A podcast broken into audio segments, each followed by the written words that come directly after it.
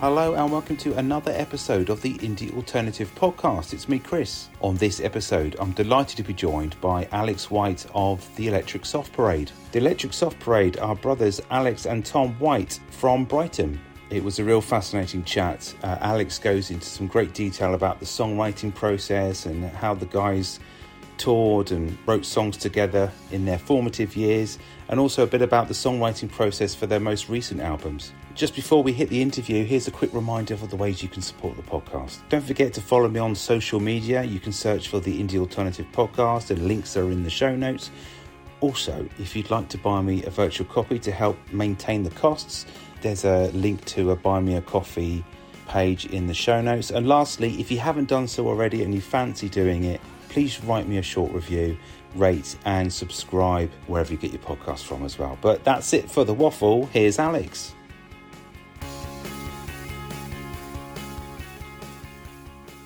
Welcome to the podcast, Alex White. How are you? I'm good. How are you? Thank yeah. you so much for having me. no worries. Yeah, I'm not too good. bad. We're recording this uh, on one of the hottest days. Uh, it's a red warning here in the UK. It is crazy, isn't it? Yeah. I've been out a few times today. It's just been, I mean, five minutes in the sun, and it's like, that's too much. That's enough. Too much. Get in. Not yeah. not for us follically challenged people, especially. No, indeed. Yeah, well, I don't know. I was sort of, I'm cradling this hat in my house, thinking about. I was sort of testing the hat earlier, looking at it, going, "Well, I can't wear a hat, wear shades. I can't hide myself. I just got to sit here and do it, haven't I? I can't hide my face." Well, I, I, said goodbye to those many years ago to that, and then I have just lived with it. We are who we are. What do you yeah, want? Exactly. You know, the age of self acceptance. I hope you know. Let's just um, get on with it. So yeah, thanks for joining me on this one of the hottest days of the year so far. It's a pleasure. We're, we're going to sweat our way through this uh, really fascinating chat about the Electric wow. Soft Parade and um, and mm. how how much how many different kinds of scenes there were all over the country. Um, and Very and sort of how it sprung up. Yeah, you guys were from Brighton, and um, the, the Brighton scene was, I guess, I mean, especially from an early in my early career in music, if I can call it a career, if anything, was that Brighton was the holy grail. I mean, was it like that? well, I mean, I think you know, there's a lot of bands that did move to Brighton, bands like British Sea Power that have formed in Brighton or sort of formed outside and then moved to Brighton, bands yeah. like that. But um, you know, I think I don't know. There was just a, I think a lot of bands, you know, it's that thing of like, is there a scene or is it just bands getting signed at the same time and then getting collected together? You know, I think it's sort of both in a way. I find, you know, there was a lot of in the music press when we got signed, it was like, you know, around that time, there's a lot of stuff about, you know, the scene and everything and sort of putting this stuff onto it, like there is in New York. If you actually go and read those around the strokes and stuff, you go and read those books about the strokes, it's like actually it's more fragmented or it's more, you know, it's just more specific each time that it, this sort of like thing that grows out, like the people to sort of put on it. But, by the same token, there are scenes in local areas. It's often actually, if you think about it, sur- surrounded around a venue or around a promoter, a particular person who's someone who's sort of a curator and and a you know a, a, like a gatekeeper in a good way, you know, yeah. of culture. You know, who's sort of. I mean, I think of someone like Will uh, Will Moore, who's still a promoter in Brighton at the Albert, um, at Prince Albert in the station, and you know he's been our guy for I don't know 25 30 years at the Freebutt all these places back in the day you know that he used to promote. He put us on when we were kind of we were unable to get shows anyway. We were kids really you know and yeah, he would yeah. put us on and give us a chance and he would sit with you in the night count all the money. You know everybody in the each band's rep would you know count the till and that would you go right you're getting that you're getting that and it would just be this kind of socialist sort of thing going on and all our friends would come from school, all the different audiences would come. So there was a scene around that, but it was always around this venue. It was around this, you know, particular promoter or another promoter. There's several of you know different venues that time. I think that's what happens, you know. And of course, the gentrification of Brighton, those venues have got closed down over the years. A lot yeah. all the rest of it, you know. I mean, that changes. You know, things change. It's fair enough, but you know, I think that's what a lot of those, you know, so-called scenes are actually not necessarily. The bands are just doing their own thing themselves. They've got their own influences, their own cultural sort of whatever, you know, where they've come yeah, from, their own class, their own sort of set of influences and, and ambitions, maybe, you know. Um, and then, of course, one band gets signed, it's like a, a then it's the scene. Then it's, but if you think about it, British Sea Power, 80s Matchbox, B-Line Disaster, Soft Parade, uh, Clearlake, yeah, uh, all these different groups. Do you know what I mean? Like the, they're not, nothing, none of them are like each other, really. You know what I mean? They're very different. And then you think of the Fatboy Slim and all of that stuff, that whole side of it, the Big Beat Boutique was around the same time, the late 90s, you know. Yeah. Very, very different. You know, not together at all, but you would be on a scene together in a sense. You know what I mean? It was Yeah. it was funny. If I can take you back, Alex, back to the back to the past. Yeah, So- artist. you and you and Thomas, obviously, um, and sort of the core of the band, or the you know, the main duo. Um, what was it like in your house then, early growing up and listening to music, and what were your kind of your really early musical influences? I guess. Um, I mean, both our parents were sort of into music, not crazy into music, not players particularly. My dad had played clarinet at school, I think, and you know, and was sort of into classical music.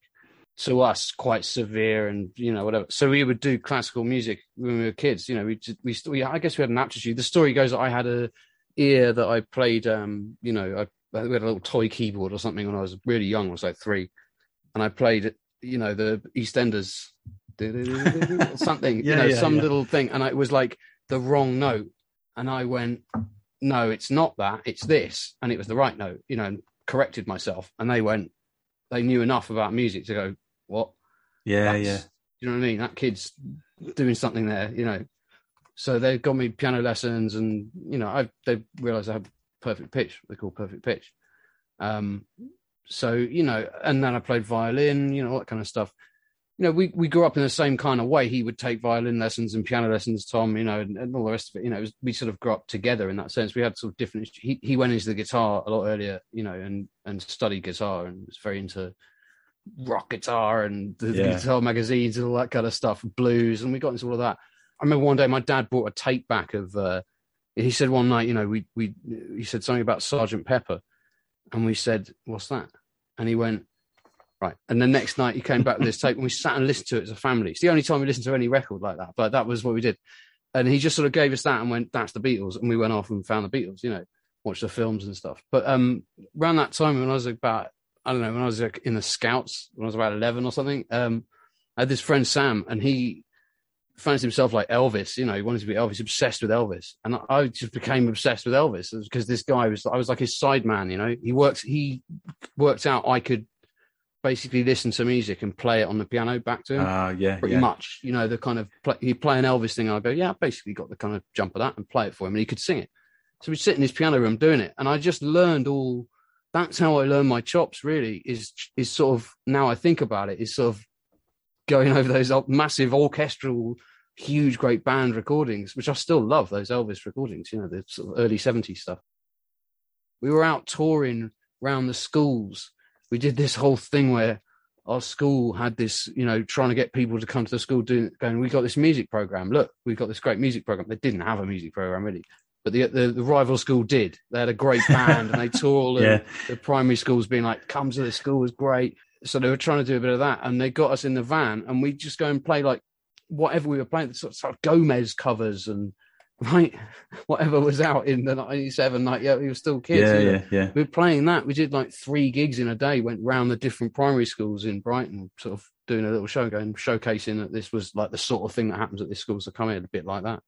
We were doing all that kind of stuff at school and playing music to a sort of professional level. It felt like, do you know what I mean? To Some we were going to studios and doing gigs at pubs and getting paid and saving up money and going to do a studio session and then going out on tour in this round Brighton for the school. But you know, it was like yeah, yeah, yeah. so when we got signed, people were going, God, he was so young. Da, da, da. We were going, well, sort of. It's like Phil Collins, you know, he was on the stage at 11 or 14 or something. You know, he's a professional drummer when he's 14. So by the time Genesis, anything, it's like, Yeah, you'd already sort of cut your teeth.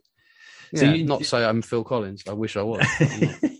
Let's talk about the writing then from the, the early sort of Yeah. stuff you two were writing together. And did you kind Mm. of uh, like adopt or assume your own kind of roles, or was it kind of like a free for all in the early days?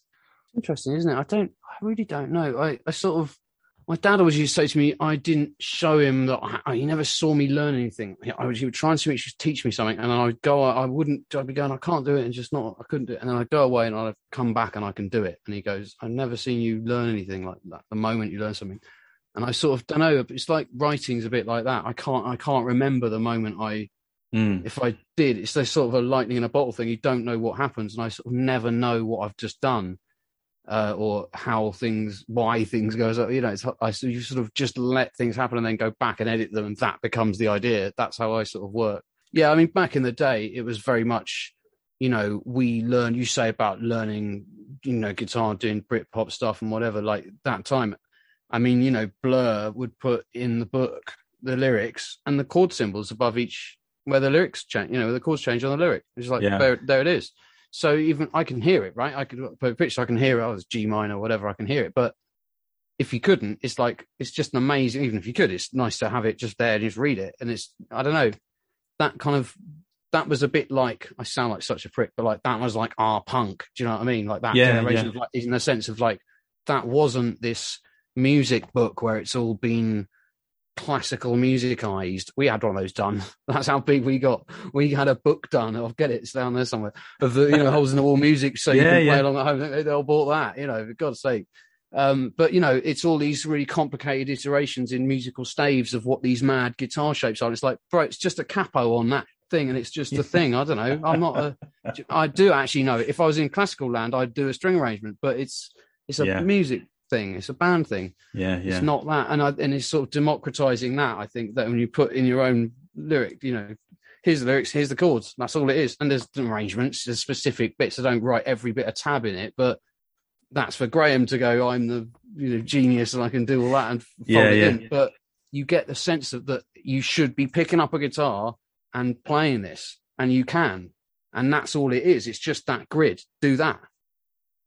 I was thinking about like when you first started having like making demos and stuff between the Mm. two of you and um you know those writing roles that you've, you've talked about but i mean you came i mean you were you primarily the kind of the songwriter or or was or did you just kind of take responsibility of the lyrics and stuff and we the both wrote songs. I mean, it's funny. We sort of both we've never really written together. We've got a lot of co-write stuff, you know, Mm. which we say is co-write because we finished each other's idea off or something like that.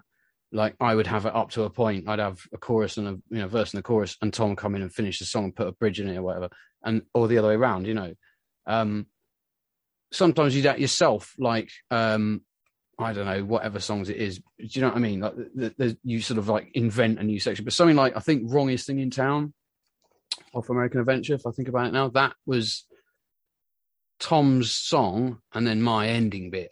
yeah So if you can sort of hear the type of chord sequence I would do, that's the ending bit, and the type of chord sequence Tom would do, you can sort of, if you know the writing, it's like that's the sort of split.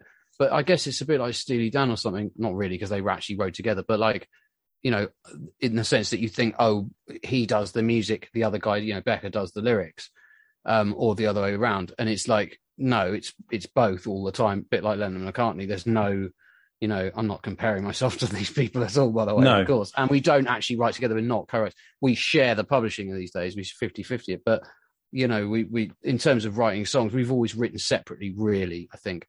Because I think songwriting, like if anyone was in the house, I wouldn't be able to write a song, you know, or write do anything, you know. I kind of just about mix stuff and people if I know people might be listening, but you know, if it isn't finished and it isn't, if it, if you don't even know what it is yet, and you're just trying stuff out, and it might be rubbish, you know, and you're going, you've got to sort of think the doors are shut and I'm okay, Yeah, safe, you know, and I can do it. It's a sandbox, you know. Ten years ago, about three years after my mum died, um, I wrote the last Soft Parade record, Stages. I wrote that record in like a day. I sort of Hmm. went, right. I was on a session before that, about a year before, and I was sort of starting to kind of go, I could maybe play around some ideas. Started sort of recording a few bits just on the fly, just nothing really, no ideas. And then I sort of went, right. My dad went away for a, for a couple of weeks, and uh, you know, and I sort of, I just took a couple of weeks, and I just thought, right, I'm going to make a you know place where I can be safe and comfortable and right. And I thought, and I started writing this stuff, and I it was sort of beautiful and kind of delicate and different to any. It was supposed to be a completely different thing from the Soft Parade as it started, and Yeah. I sort of went. "Oh, I don't know. I just kind of went right. I think I'm ready to talk about it. My mum's death and stuff. You know, it was, she died from cancer very young. You know, sort of 55, and uh, you know, and it was a hard one. And it, and I just sort of realized I was ready to write something about it and sort of go there. And I started writing this thing, and I realized quite quickly that's what it would be about. And I sort of wrote the shape of the first song, like the chord sequence, and then I went right. now what? How do we feel after that? And I wrote the shape of the second one, real simple chords, you know, um, and just and then I kind of went right, that's that, and then next one, and next one, and next one, and I thought that's enough, and I, and I got seven, and I went right, let's go back and fill those in, and I spent Yeah, yeah. two weeks filling that up and filling those in, and then I sort of bounced those down, and I had another project I was working on. I sort of just put those on the back burner and just had them in the headphones when I had spare time. Listened to those backing tracks, let it percolate. Didn't really sort of think about vocals or any try and write it. You know, just let it happen, and just let it happen for me, to me. And then eventually, I sat down and wrote the lyrics, and it was like all came out exactly. You know, it was all right somehow, or whatever. Yeah, it means, yeah, you know. yeah. Um, and when I look back, it was like to me that was like a big process that happened over time. When I look back now, that was like pff, that was like six weeks all about or something. You know, it was like the first gig was the end of January 2013. That was sort of that was October, end of October or something. That that when I sat and wrote that. So anyway, the point is, all of that said, the method is that. That's Yeah. my method that I'll give the world. You know, if anyone wants to know it, just get one idea, one little thing, and just think, I want to start with that one little idea. I've got one little chord sequence that I like, just a kernel of a thing, and then just let it grow, let it happen, and go. That feels like a shape. That's a verse and a chorus and an end bit or something. That that'll do. That's fine. Don't try and go no, but Yeah, what if? yeah. What if? Just let it be and just put it down, and then go right now. What? How do we fit? If that was track one, what does track two want to do? And then start building it and start doing it like that structure, and then kind of go back and and then you can tweak things, you can move it, but uh, you'll sort of realize if you just leave it, you probably got it right. Actually, Yeah, there's yeah. something in that initial thing, that burst. when do you kind of bring Tom in on that? And also, do you is there a kind of decision about who plays what on the record? Yeah, I mean, the last record that stages the the thing about my mum. I sort of what I realized about when I started writing that. I wrote all the instrumentals, like I say, and then I put the lyrics together. And I started thinking about the lyrics. I thought, I don't think I can say everything in one tune. You know, I'm going Mm. to say from this angle here, from this perspective here, and then I'm going to say it here, and sort of through different non-linear time. You know, sort of starting here at the end, and then going back to the beginning and sort of going back to her childhood and then flash forward to afterwards and all that stuff. And I sort of had this whole picture of it. So it was very much my thing. And it was a sort of, sort of side project thing. It was like a solo project thing. Anyway, that we did record it and it just, the recording didn't quite happen. And Tom helped mix it. Tom played on that, you know, and he supported mm. and everything.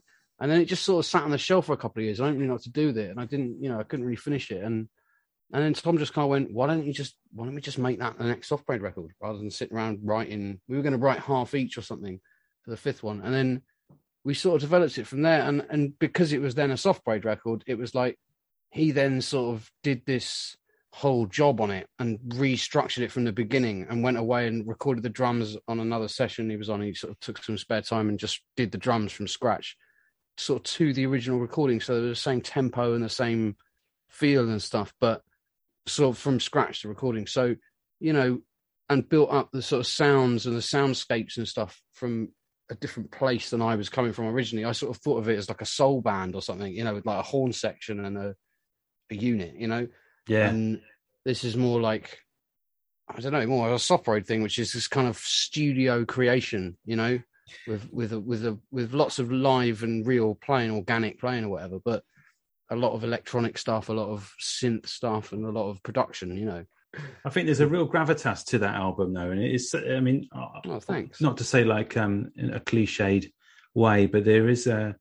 I don't know. It, it, to me, it sounds like a really mature album, and it's such a. It's so layered. Like all your stuff's layered, and um, it's really interesting to listen to. It's not just you know guitars, you know vocals, drums, and bass. There's loads of pads going on, loads of different sides, and it, and it's layered in a way that just seems to feels like a real kind of natural evolution of the music.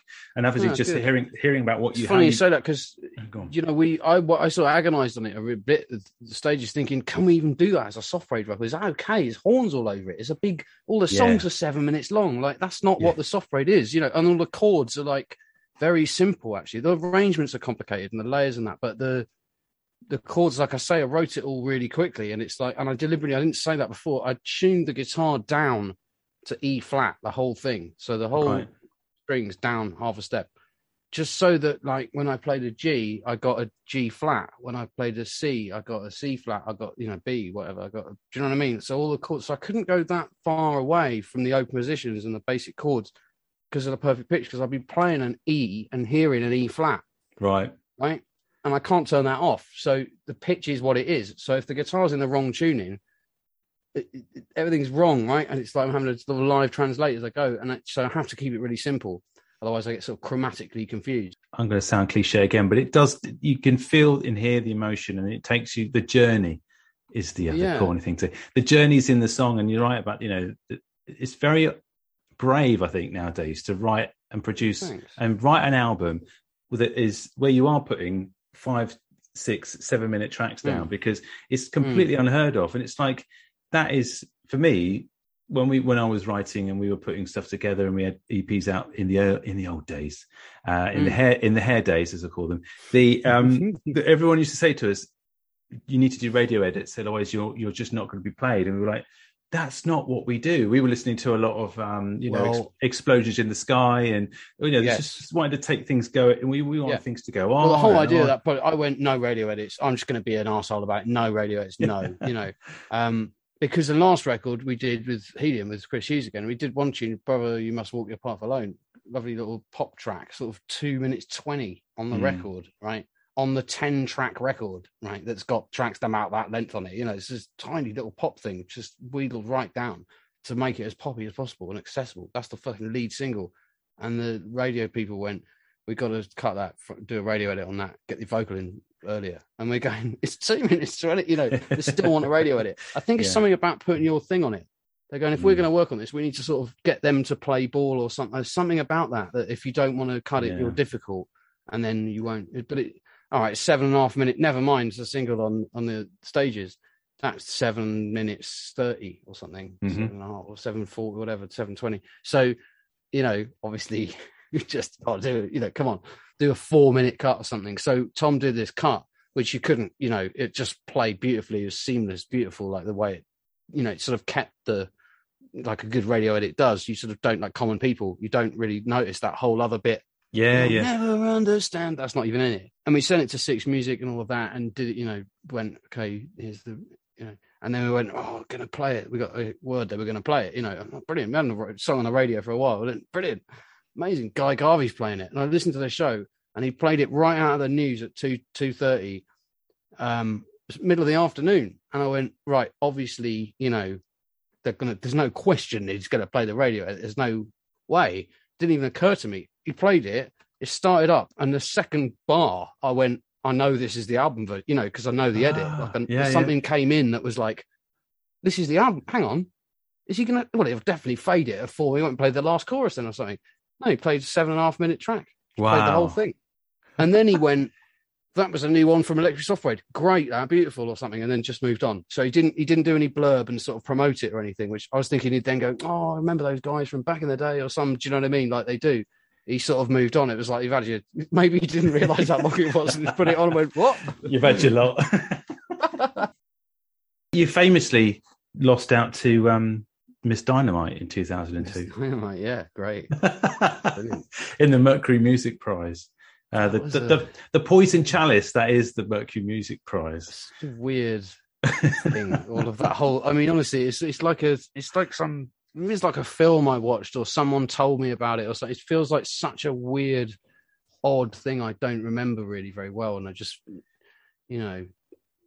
Not not because I was so high on drugs or something, just because it just I don't know, it just is a different person, you know. It's that long Yeah. ago now. I don't know. It feels like a, another world. It's a weird thing.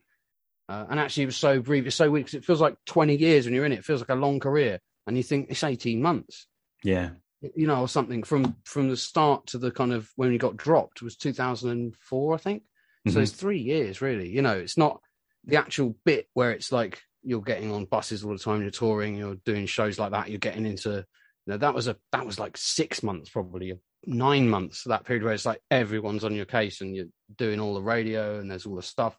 As soon as that doesn't start making loads of money, right, you know, right away, Mhm. they go, okay, another three months. What you got? And then Mm. they go, right, goodbye. Yeah. sort of in their heads anyway. and then they keep going for a bit, and they go mm, less and less stuff, and then eventually no. And we kind of knew, and we felt that we felt like we weren't getting supported. And the second record, I mean, you know, it was on the shelf. The single was on the shelf. They printed the single up, "Lose Your Frown." I wrote that song, and I went, "That's such a pop song." Oh yes, I can give them. I can deliver. I'm doing my brill building job. You know, I'm doing that job. I'm mm. a songwriter. I'm got a record deal. Do you know what I mean? I've got mm. a publishing deal. I'm a songwriter now. Better write some songs, you know, mm. and sort of doing that and just sort of trying to deliver these things. And then they just sort of went, yeah, we don't like that. It's not doesn't fit the whatever. They didn't really tell you why. And I we remember one time we went in the office and there was just this stack of the singles that was cancelled, and there they all were on the shelf, literally shelved. And it was like, as we walked out, we walked past them all. It was like oh, that's no. not coming out. It's just like these seven yeah. singles. It was like okay, great. That's my song I wrote with good faith, you know, sort of thing. Lots of that, you know. And I'm sure the other side of it was these guys were terrible to work with or whatever, you know, we our mm. behavior was awful or whatever. I'm sure it was. I don't know. I, I, I can't say, but do you know what I mean? Like there's always another side to it. We could have been, now I'd feel like I'd act a lot more professionally and less I don't care about everything because but I was a 19 year old or something. So that's what you act like. Do you know what I mean? Of course, well, you don't care and don't understand the significance, and you think, "Yeah, we'll write the book. Who cares? Everyone's an idiot." You know, you sort of behave like that when you're a bulletproof teenager. Yeah, but that's right. You were, uh, you obviously you were. You cut your teeth doing an awful lot yeah, of music at so very young age. But yeah, I mean, but you you were also not emotionally yeah exactly from an emotional point of view you were still no. learning and and to be you know flung into that environment where you you and are you, you, pragmatic kind of business yeah. sense as well of like yeah let's you know whatever it is you know invest the money or mm. you know whatever all this none of that you know so well i mean a lot of a lot of um uh, uh, musicians artists bands won't have that accolade that they were at least nominated for a mercury music prize and also yeah, you know I mean, and then you won you won the Q Award as well, a best. Yeah, I mean, look, I'm not. This is the thing. You toss it off because I'm a that kind of person, but like, I'm not. You know, I don't take it lightly, and I don't.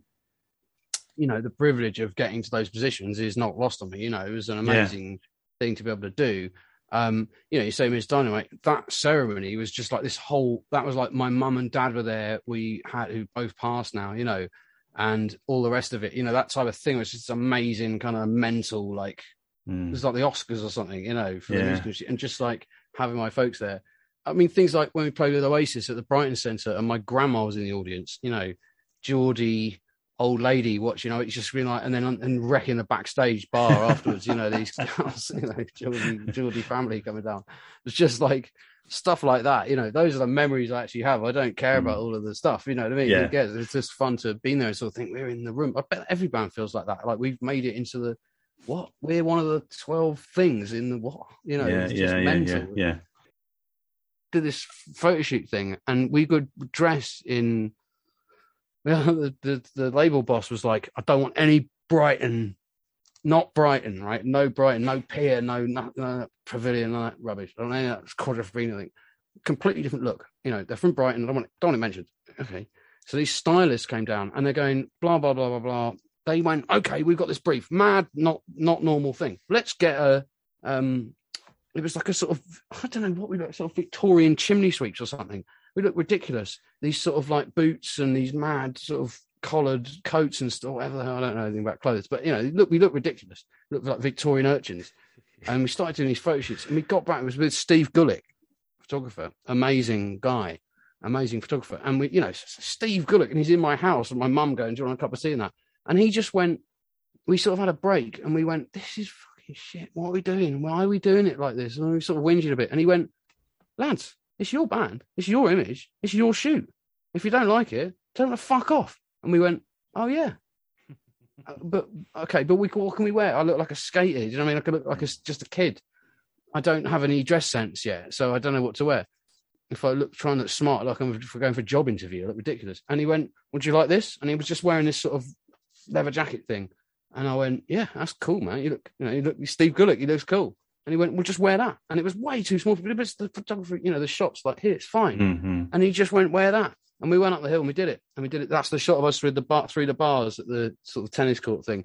but it looks like we're sort of trying to be hard and hip hop, and we're I'm doing this kind of move like that. That was the shot that was used in loads of the promos and stuff, and it's got that energy because we went. That was a day we went. We're not dressing like chimney sweeps. You can bin all of that. The whole day's shoot that was all bollocks. Now the guy's gone home. We're doing it our own way, and then we just sent them those and we just you know and i wore the photographer's jacket there's a few people like that and guy garvey's another one he did this amazing thing at a press conference in uh, we, we, were just flung into a press conference when we went to cannes in 2001 or whatever Midem festival um, we played with elbow and on this bill and did this press conference and basically it was, it was pete and uh, guy and, uh, and me and tom and we sat there and it was this room 100 press, you know, international press. And we just sort of went, what the hell is this? We had no press training. We had no, do you know what I mean? Like media train, nothing at all from the label. Yeah. yeah. Um, and, and we're a bit like, and our manager sort of went, go. And it was like, well, okay, what? I'm not Stephen Fry. Do you know what I mean? Like, what do you say? yeah, we do. You played with the instruments yourself? Yep. Yeah, I like Blur and Oasis. I don't know. Do you know what I mean? We had no patter or anything and uh, or answers or anything. We were just kids, so we were just like, and we kind of sat there frozen like that a bit. And Guy just went, "Okay, um, they get another question," and Guy would sort of half answer it and sort of go, Is "That's right, isn't it, boys?" And like you know, you were saying earlier about this, and we go, "Yeah," sort of blah blah blah, and rumble out an answer. And he sort of like shepherded us through. He sort of didn't bother with his own whatever he was going to say. He just made the whole thing about us and helping us do it together. Yeah, yeah. That was what he did. And this is mm. way before Elbow even did what like any day now had just come out or something. They were like a hot new band kind of thing, you know, on V2, whatever, or label on. But yeah, but do you know what I mean? It's just like a lush. I'll never forget that. It was just like those kind of people who's a bit older. I don't know how old he was then, 30 or something, 25, 30. And he was just a bit older and just went, I've got to protect these two kids. They are rabbits in the headlights. I don't yeah. know what the hell's going on. There's this whole team of people around them and they're letting them do this. This is mental. Alex, thank you so much for talking to me on on the podcast today. It's been an absolute pleasure. It's been a pleasure to do it, man. Thank you so much for having me. It's oh. uh, yeah, I hope I've answered something well, some description, some vaguely interesting thing. Who knows? Well, um, we'll we'll look out for more material. Thank you so much for, uh, yeah, for what you've done, and coming um, soon. yeah, hopefully, if you if you're touring, I'll see you in Southampton that's it, man. The joiners, you know, anytime. I love that place. I love all those types of venues. That's what we need to do, you know, get back on tour. I saw a thing recently, someone going, people whinging about, you know, COVID. Oh, cinemas are all going to, you know, no one's going to go to cinema again. Streaming, it's, it's over. You know, cinemas yeah, houses yeah. are dead. And then it's like cut to 2022. It's like cinema chains shutting their doors because children are so enthused by the cinematic experience yeah that yeah. they're en masse turning up and causing trouble or whatever the hell's going on. I'm not yeah. advocating that's a good thing whatever it is but you know what i mean? I don't even know. I'm a granddad. I have no idea what that was all about. But the fact that he's turning up in droves going check it out we have got to dress in a certain way and we're going out to this event and it's a it's a cinema it's a movie house you know. Mm. it shows you you know like you say people making albums or whatever it is. People were saying that oh albums are dead. I don't see that personally people put up. Beyonce's just gone. I'm putting an album out. And goes an album. Yeah, you know, yeah. that's what people want. I don't care. What, the singles on an album. That's what we want. Yeah, know? no, I agree. And um, work, you know, want a body of work. That's what people want. Yeah, and people are desperate to get out and see music and, and carry and on to see shows. Right, exactly. Yeah. You do the body of work. You tour the album. That's what you do. That's just yeah. do it. You don't do a Zoom thing in your shed. You know, that's okay. But it's like not the same. You go to do a gig, you know, and you stand there and you have the air moving and you see the people doing it. That's a gig, you know. But can you imagine playing a show tonight? I mean, I've done it before in places, but yeah, I don't know. Sometimes it's you know, you just that's the thing. Like I was saying before about like I can't. I'd rather be doing a show than be at a show tonight. You know what I mean? Like, yeah, yeah. Something yeah, about yeah. if you're playing, you're going, well, I'm playing. I've got to sweat. We've got to do it. You know, you've got to get through it. Yeah. At a gig and it's like that, you're like, we can't stay here. This is horrible. You know. Yeah. yeah. go. And let, let the dog out. I certainly will. Um, Cheers, Alex. Panting away. She's fine. She's probably just fall asleep on me. That's what she does. sleeps. Anyway, Chief, much appreciated. Lovely. Take, take care, care then. Thank Cheers. you. Bye.